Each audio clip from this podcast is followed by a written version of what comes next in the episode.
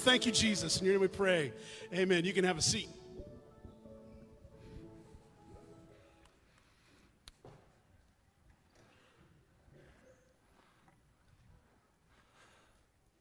All right, Emmaus, let me invite you to open your Bible to Daniel chapter 7. We are going to do the sermon in two parts this morning. We're going to do this first part, then we're going to sing some more songs, and we're going to do the second part, and then take the Lord's Supper. Here's what I need right now, though. Those of you kids who are at kids camp this week, I need you to come up on stage with me, and you're going to teach the memory verse from this last week from kids camp. Not as much dancing involved this time, but come on up here. Hey, as the kids are coming up on stage, next Sunday, July 11th, we have a lot of things. You guys stand out here in front of me, right there, just along the front. Next Sunday, July 11th, we have several different things going on here at Emmaus. Can you guys bring that July 11th slide up if you've got it available?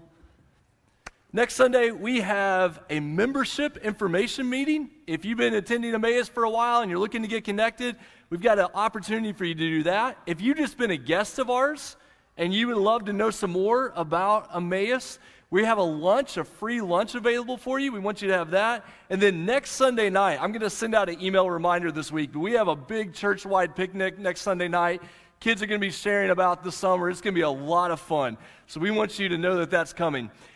I've asked the kids to come up here, and they are going to teach you the memory verse that they learned this last week at camp, which is Luke 19:10. It's going to be on the screen behind you, so you can watch the kids do the motions, and the verse will be up there. Kids, if you forget the words, I know you won't, but they're way back on that screen uh, up there.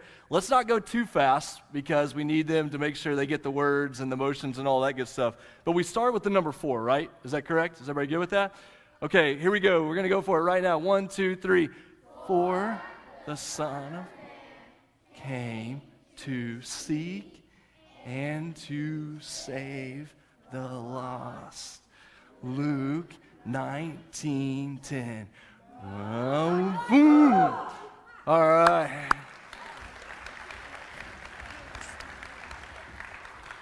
And that little thing at the end was apparently the acronym for memory verse of the week or something like that. That was how that was supposed to work. So that verse is not just a great verse for kids camp. We're actually going to come around to that verse later today in the sermon as we're looking at scripture together. Let me give you another acronym as we get started this morning. This acronym is the acronym VUCA. Now, you may have heard of this. VUCA is a pretty well known acronym. It's been used in military context uh, over the years for training. It's so good to see all the red, white, and blue uh, clothing this morning. It's been used in that context. There's a cultural commentator named Ben Johansen who's using VUCA a lot right now to describe the world we live in. We live in a VUCA world volatile, uncertain, complex, and ambiguous. The type of world we live in right now is, is so volatile. You get the idea that the world has always changed. Probably what gets our attention right now is how fast change is happening. The volatility you see not only economically, but just across the spectrum in, in our world. Uncertain. Even the people who make a living predicting what's coming in the future have so little uncertainty about what that is going to look like. Complex. You know, in your own lives, you've probably thought before, you know what? If our family just faced one challenge at a time, you know, that'd be hard, but we could probably deal with that, except when it rains, it pours, right? Life is so complicated, so complex. It's not like you can just deal with one issue and it fixes everything else. There's all of these things at work in our lives, and it's ambiguous. We know something's not right, but it's so hard to get our hands around it, understand the reality. We live in a world that is like this, but the good news is the book of Daniel comes to us in a very similar world volatile, uncertain, complicated and complex, ambiguous. The question is, what do you do in that kind of world? How do you respond? Daniel chapter 7, verse 1. Daniel chapter 7, verse 1. In the first year of Belshazzar, king of Babylon, so this is the year 550 BC, we've gone backward a little bit from chapter 6. Daniel saw a dream and visions of his head as he lay in his bed. Then he wrote down the dream and told the sum of the matter. Now, at this point in the book of Daniel, we've seen other people dreaming, and Daniel has come in to give the interpretation. But in Daniel chapter 7, the book of Daniel starts to change a little bit. It goes from mainly stories that have been told, famous stories, fiery furnace, Daniel in the lion's den, and now you have a transition to what's often called, thousand dollar word here, so prepare yourself, we're moving into a part of Daniel that's often called the apocalyptic version of Daniel, the apocalyptic section of Daniel. This is where you start to get all these dreams that have very strange imagery going on in these dreams. And let me just be very honest with you. A lot of times when pastors preach through the book of Daniel, they stop at the end of chapter 6. And when you get into chapter 7, you can figure out why they stop at the end of chapter 6. Now, we're not going to do that. We're going to keep going because what I want you to see, and, and this is important, so key in on this point because this will be important going forward. The overall message of the book of Daniel doesn't change when you go from chapter 6 to chapter 7. The imagery changes a little bit, the way it's presented changes a little bit, but the overall message doesn't change. It's the same thing in your New Testament when you read the Gospels at the beginning of the New Testament, and then you read the book of Revelation at the end of the New Testament, remember, those are still proclaiming the same message. Different imagery, different ways of doing it, but we get in trouble when we start to draw divisions and start to look for different ideas. It's the same victory of God, it's the same hope of the gospel. And so, even though this is going to change, keep in mind what we studied up to this point. Verse 2 Daniel declared, I saw in my vision by night. Imagine your kids running into a room and telling they had a nightmare, and here's the nightmare they had. Behold, the four winds of heaven were stirring up the great sea, and four great beasts came up out of the sea, different from one another. Now, there's a nightmare to have tonight. Imagine a nightmare in which you're dreaming and you see four winds coming in to stir up the ocean, to stir up the sea. What's going on at that point? Well, four winds represents every imaginable direction on the compass, the four directions of the compass. So this whatever is happening encompasses the entire world. And when you hear about the sea being stirred up in this way, remember that at the very beginning of your Bible, the Spirit of God is hovering over the world and things are in chaos. In the ancient world, the sea was often associated with chaos. Everything is chaotic, everything is being stirred up, and this is happening all over the world. It's volatile. And in the middle of this, these four beasts emerge from the sea, four representations of evil. Now, here's the key back in chapter 2 of Daniel, we've already had a dream that Nebuchadnezzar had about a statue that was made in four parts. So we're already prepared for this type of reality that here we're presented with the progression of evil throughout history, evil that comes from every imaginable part of the globe. Daniel's confronting this now in his own dream. Verse 3. Or, uh, sorry, verse 4. The first of these beasts was like a lion and had eagle's wings. Kids, if you like to draw during sermons, today is your day because there are some crazy characters to draw. Uh, there's a line here that has eagle's wings. And as Daniel looked in his dream, its wings were plucked off, and it was lifted up from the ground and made to stand on two feet like a man, and the mind of a man was given to it. Most likely, scholars are almost in complete agreement, not very much in Daniel 7, but at least on this point, that this beast represents Babylon. This beast right here, you even think about what happened to Nebuchadnezzar when he went from a man to acting like a beast to acting like a man again. That same idea is going on here. This very much represents Babylon, the power that was great at the time of the beginning of the book of Daniel. Look at the next verse. Verse 5, yeah, verse 5. And behold, another beast, a second one, like a bear. This bear was raised up on one side it had three ribs in its mouth. Some of you will do that tonight at July 4th parties, but that's not the same idea, okay? This is something completely different. Had three ribs in its mouth between its teeth, and it was told, Arise, devour much flesh. Now, at this point, there's disagreement among scholars about what this beast represents, but most scholars say that this beast represents the Medo Persian Empire, primarily the Persian Empire that would follow Babylon. This is Darius and Cyrus and, and, that empire that would come that would cause so much destruction in the world. So we have this beast that comes that, that brings destruction and devours everything in its path. Then you have in verse 6 After this I looked, and behold, another, like a leopard, with four wings of a bird on its back. And the beast had four heads, and dominion was given to it. Now, if we take this historically and we take this in line, the next empire that comes on the scene is Alexander the Great and the Greek Empire. Most likely, this is what you have referenced here is that this is the coming of the Greek Empire, Alexander the Great. We're going to get more of that next week when we get into Daniel chapter 8. You're going to get more about that empire and the role that it plays in the book of Daniel. But this is the idea we have coming. Now, watch what happens in the next verse. After this, in verse 7, the nightmare gets worse. verse 7 After this, I saw in the night visions, and behold, a fourth beast, terrifying and dreadful and exceedingly strong. Take all those other deformed beasts and just ratchet it up a level, and you have this fourth beast that Daniel observes. Now, there's a pattern. There's a pattern here of three dangerous beasts and then a greater one rising up to be even worse. Remember that pattern because that's going to come in handy in a second. The second half of verse 7 this fourth beast had great iron teeth. It devoured and broke in pieces and stamped what was left with its feet. It was different from all the beasts that were before it, and it had ten horns.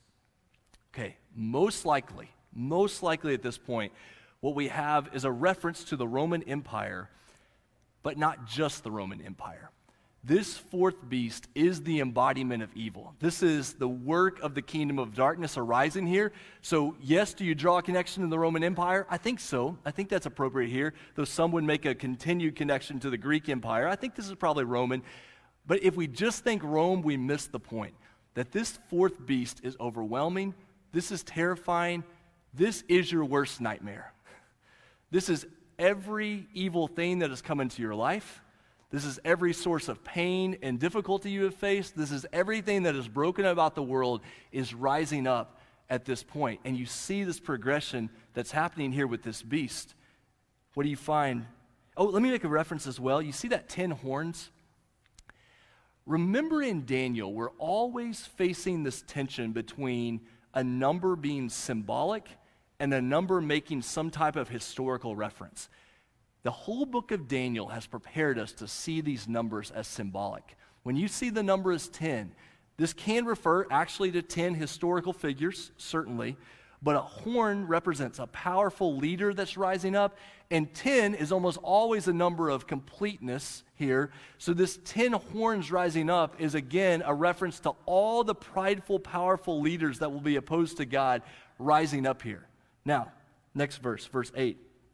Daniel said, I was thinking about these horns that were coming up. I considered the 10 horns, and behold, there came up among them another horn a little one, before which three of the first horns were plucked up by the roots.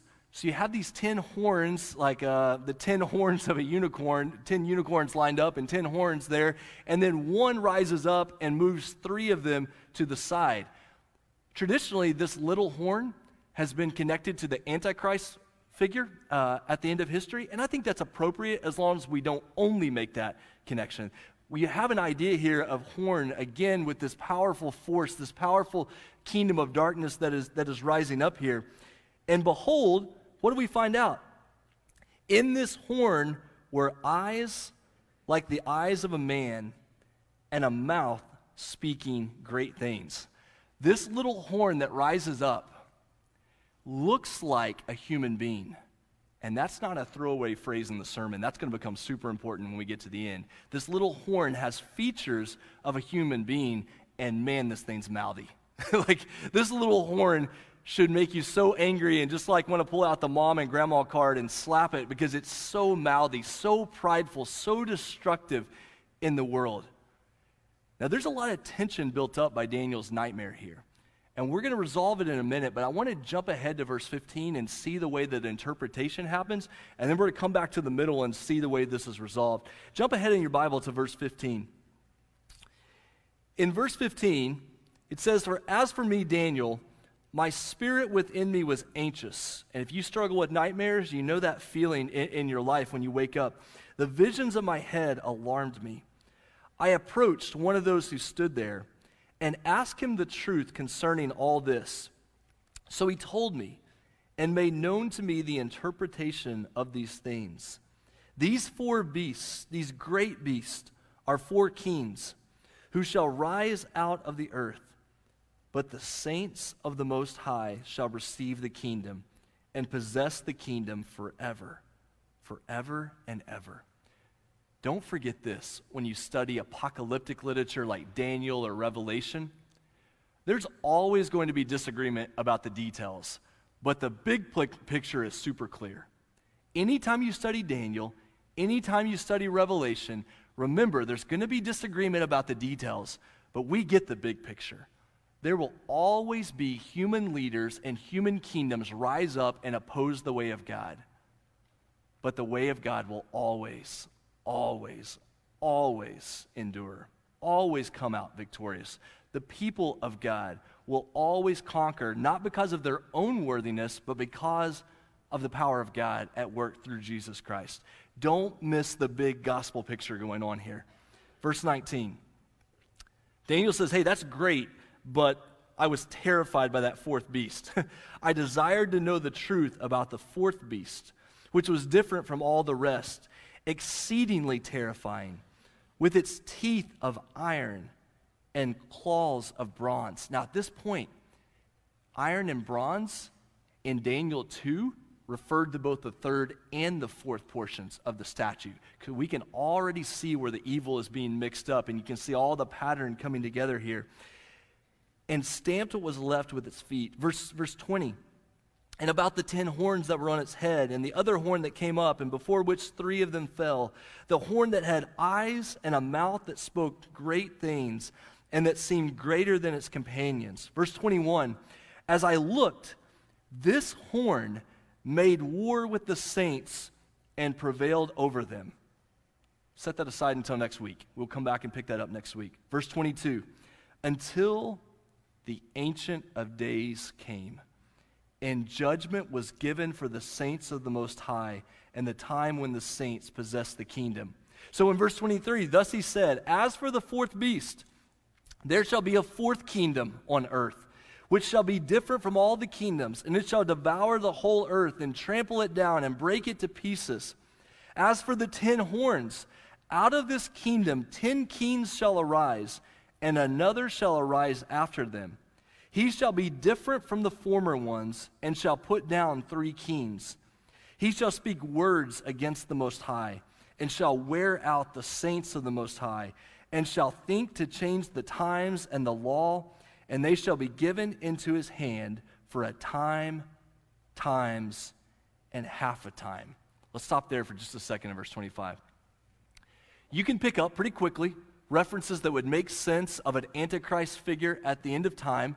But there's also a lot of historical reference, reference here to somebody we'll talk about next week, Antiochus Epiphanes, who was a ruler of, of this uh, Syrian army that would come in. Uh, Antiochus, the role that he would play, the Seleucid kingdom that he would play. What I really want to point you to is the end of the verse, where it says, a time, times, and half a time. What's going on there? The way that progression works, a time, one period of time, times, two periods of times, we would expect the next phrase to be and four times. One, two, four. It's building up toward this idea of eternal control, except the way that phrasing comes across is so, so powerful. A time. This ruler will now rule for two times and a half a time. It's like God comes in and says, Don't worry. No matter what worldly kingdom rises up, their rule will always, always be temporary.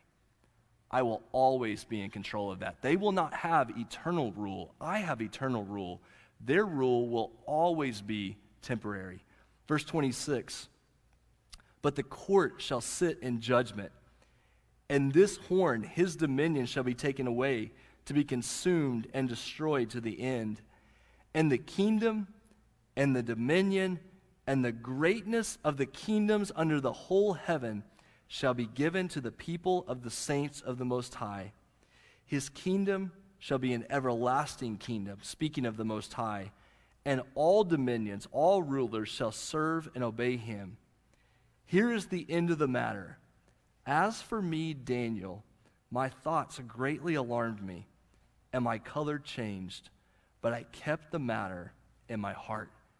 Daniel's still concerned about the evil in the world. But I want to take you back to verse 9 to show you what the resolution of this is. What's at the core of this story? If you go back to verse 9, look what happens at the very middle of Daniel's dream because this is where we find hope. This is where we find direction here.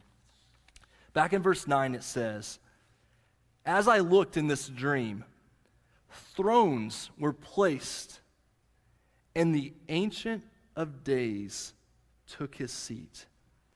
His clothing was white as snow, and the hair of his head like pure wool. His throne was fiery flames, its wheels were burning fire. How beautiful is this? Think about this. Daniel is terrified by what he's facing in life. He has this nightmare where he sees all these evil beasts rising up out of the chaos. He's living in a VUCA world. It's volatile, it's uncertain, it's complex, it's ambiguous. Things are out of control for Daniel. And in the middle of his dream, he sees these thrones. And on one of the thrones sits down the Ancient of Days. What a great way to refer to the Most High God. Daniel, I've been around for a while. Just chill. this is why it's so good to have a multi generational church when new generations come along and they're panicking about new things happening, we need people in our life that say, hey, I've been around the block a time or two. God's in control. Just, just chill. He, he's got this. He's holy. He's wise. He's powerful. Verse 10 says that a stream of fire came out before him. A thousand thousand served him and 10,000 times 10,000 stood before him. The court sat in judgment, and the books were open. Hey, you can have your fours and your tens. I've got thousands and ten thousands that are worshiping me. God's power overwhelms the situation. Verse 11 I look then because of the sound of the great words that the horn was speaking. Man, this little horn. So here's this powerful fire is issuing from the throne of the Ancient of Days, and this little horn is still chirping over here. Like, you're like, come on, dude, look at the scoreboard. Like, this is not even close. Like, you got your 10 horns, and you're rising up, and thousands before the throne of the Ancient of Days, and he's still chirping. And as I looked, the beast was killed, and its body destroyed, and given over to be burned with fire. This is why I like the book of Revelation so much in the New Testament. It gets built up in folklore with all this crazy imagery that comes in and all these ideas that are built up. And then you get to the end, and the enemy was destroyed by the word of the mouth of God. So definitive is God's victory that it isn't even trumped up. It's not even given any type of extra imagery. It's just, and the beast was killed. Verse 12. As for the rest of the beast, there's still evil in the world. Their dominion was taken away, but their lives were prolonged for a season and a time. What I want you to understand right here is in a world of chaos, in a world that's volatile, that's changing faster than we can ever imagine, in a world that's uncertain, here's what this text is calling us to do to trust and worship the Ancient of Days. Now, I realize, let me, let me be straightforward with you. I realize that might not count as the most practical sounding sermon application point, but it is the most important thing we can do today. That when we trust and worship the Ancient of Days, when life is chaotic, when the world is broken, when things are changing so fast, when your future is uncertain, the most important thing you can do is trust the one who sits on the throne. Trust the one who is holy and wise and good and powerful? What are you facing in your life right now that you are struggling to trust God with? What are you facing in your life right now that you are struggling to trust God with? Your life has been a little bit chaotic. Your future is feeling very uncertain. Life feels way more complicated than you ever imagined it would. And here is Daniel facing this nightmare of these beasts coming out of the sea. And in the middle of his nightmare, he sees the Most High God seated on his throne. And he's put in a position where he says, I want to trust him. I want to worship him. I want to praise him. So, what we're going to do right now is we're going to do exactly that. we are going to trust and worship the Ancient of Days.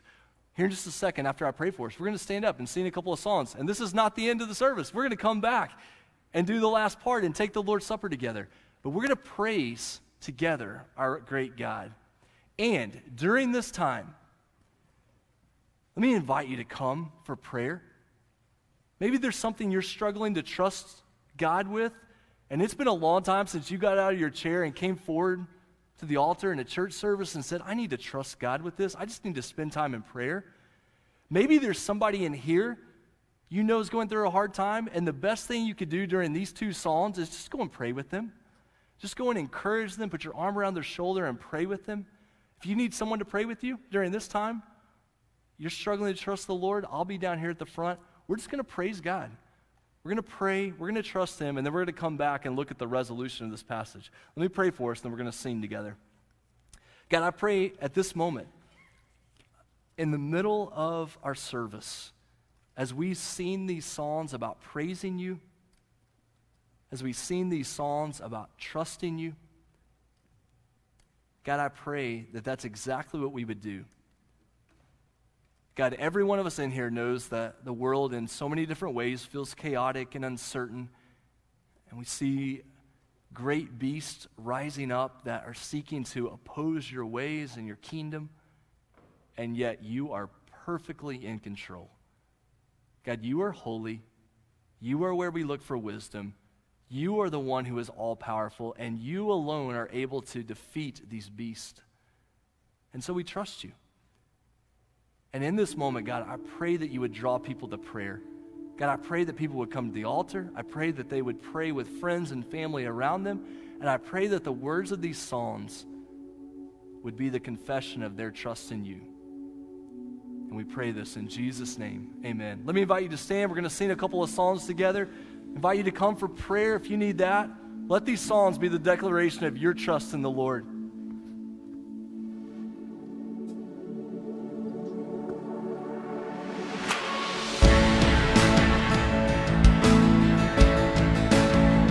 in Him as we sing this song. Let's trust that He is fighting for us, His glory.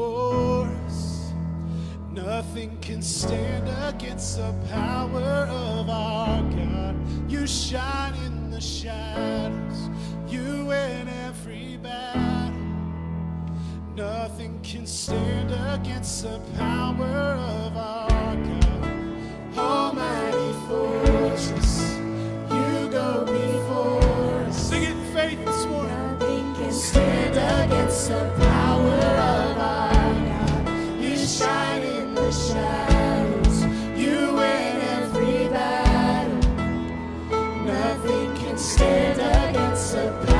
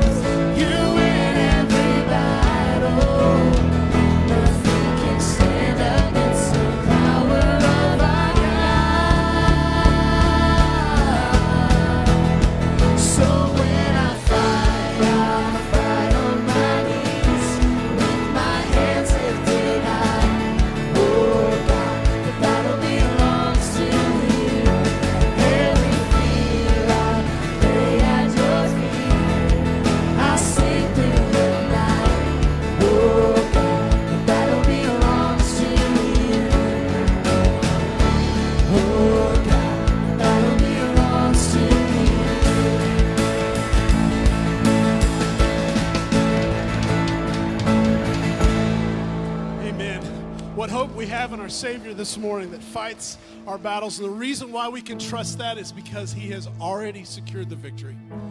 That we can rest in what has already happened. And so I call you this morning to cast your mind off yourself and onto Him. Let's sing.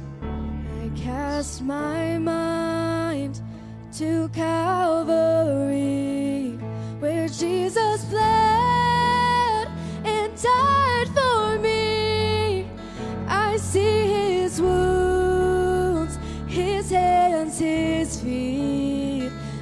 Savior on that cursed tree.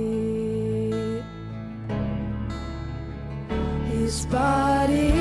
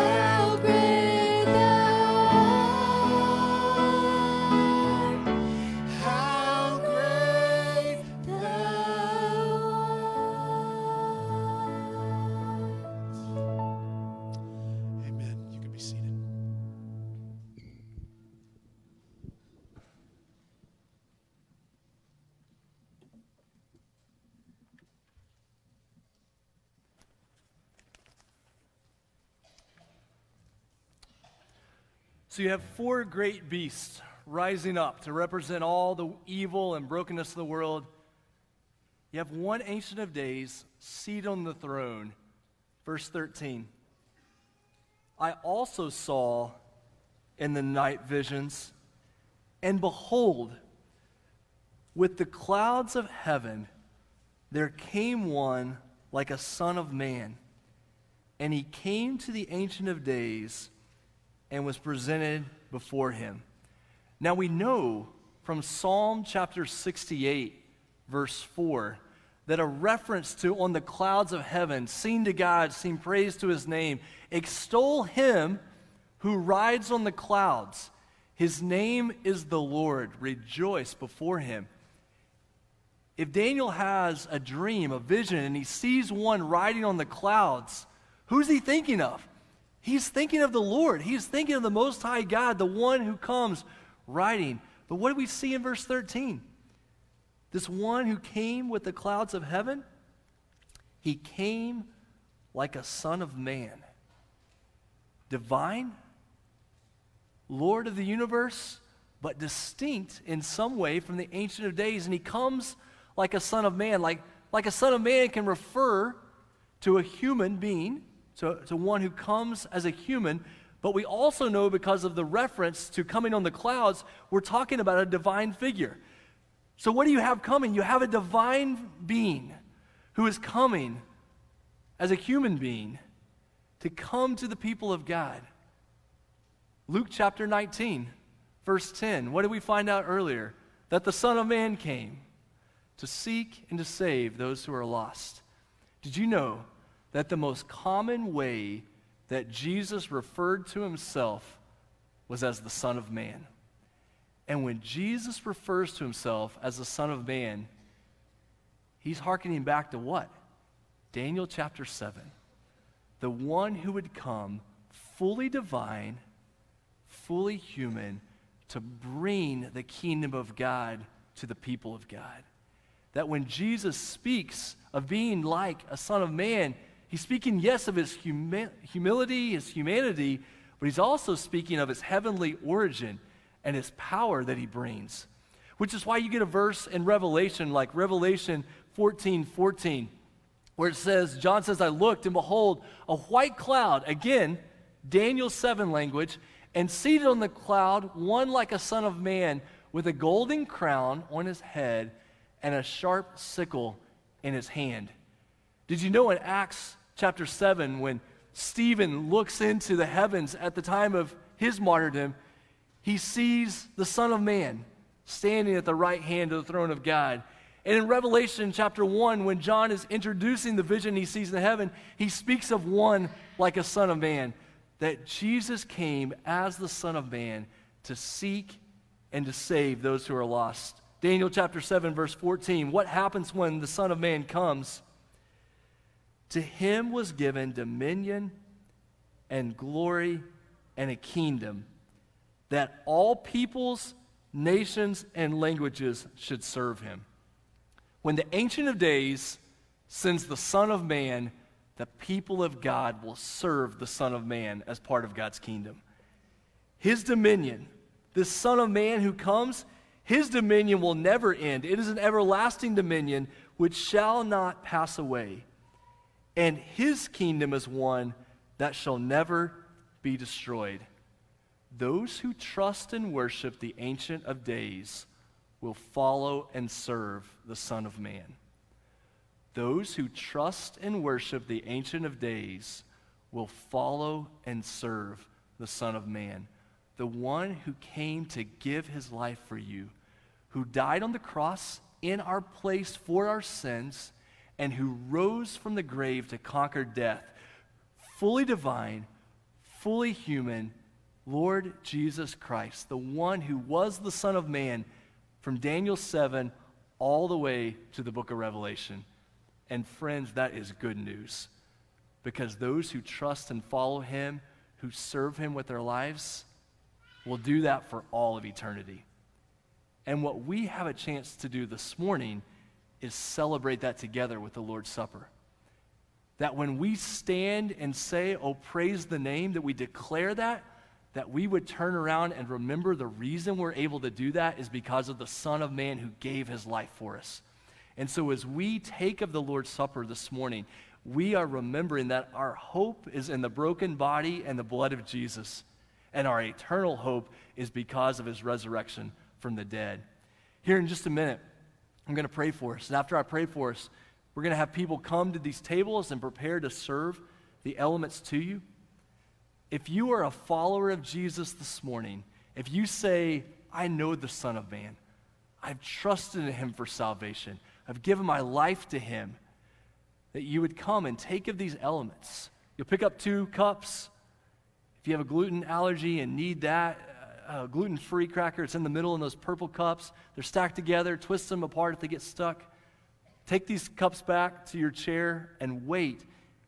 And as the church this morning, we are going to worship the Ancient of Days by celebrating the gift of the Son of Man.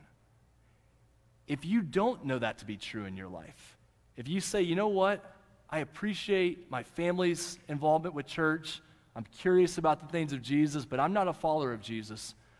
This morning, there's no embarrassment, no shame in, in not taking of the elements, that you would use this as a time to reflect.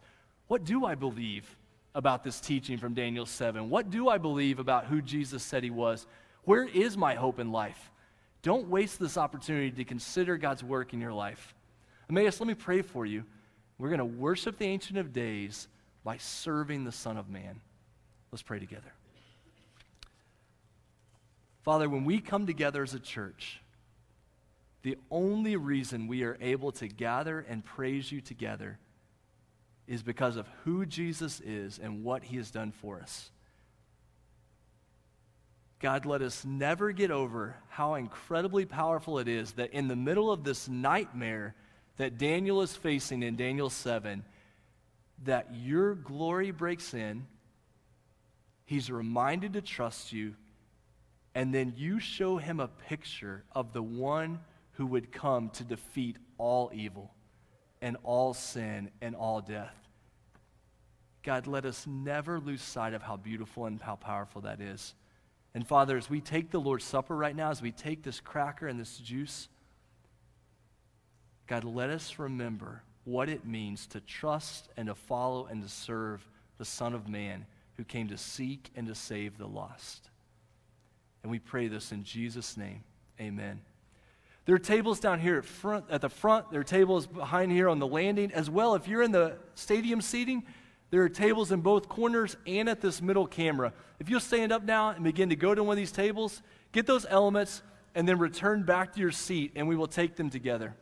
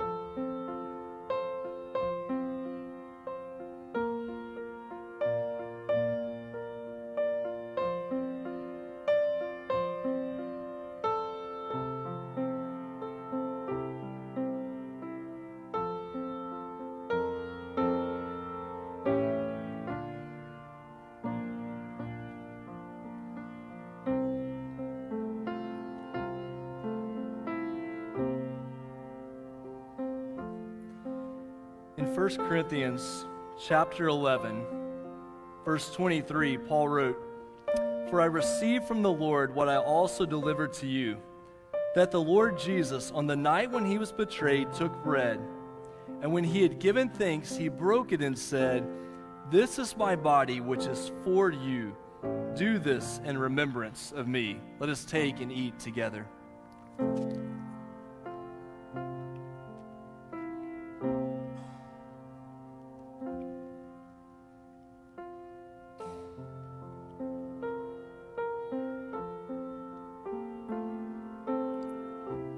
Same way, also, he took the cup after supper, saying, This cup is the new covenant in my blood. Do this as often as you drink it in remembrance of me.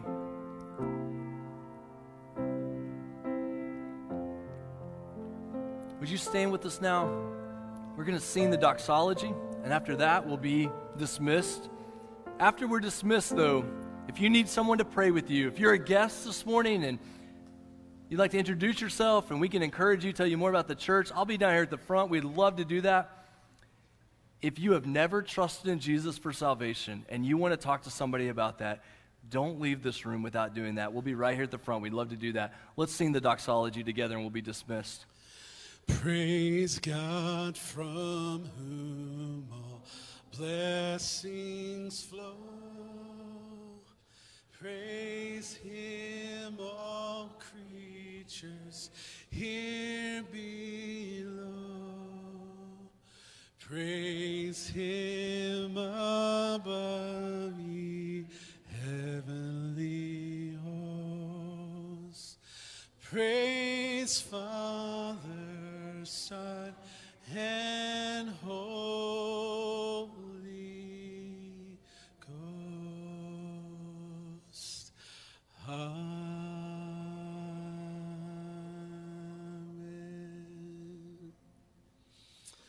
Amen. Be blessed. Go in peace and live under the goodness and the power of God today.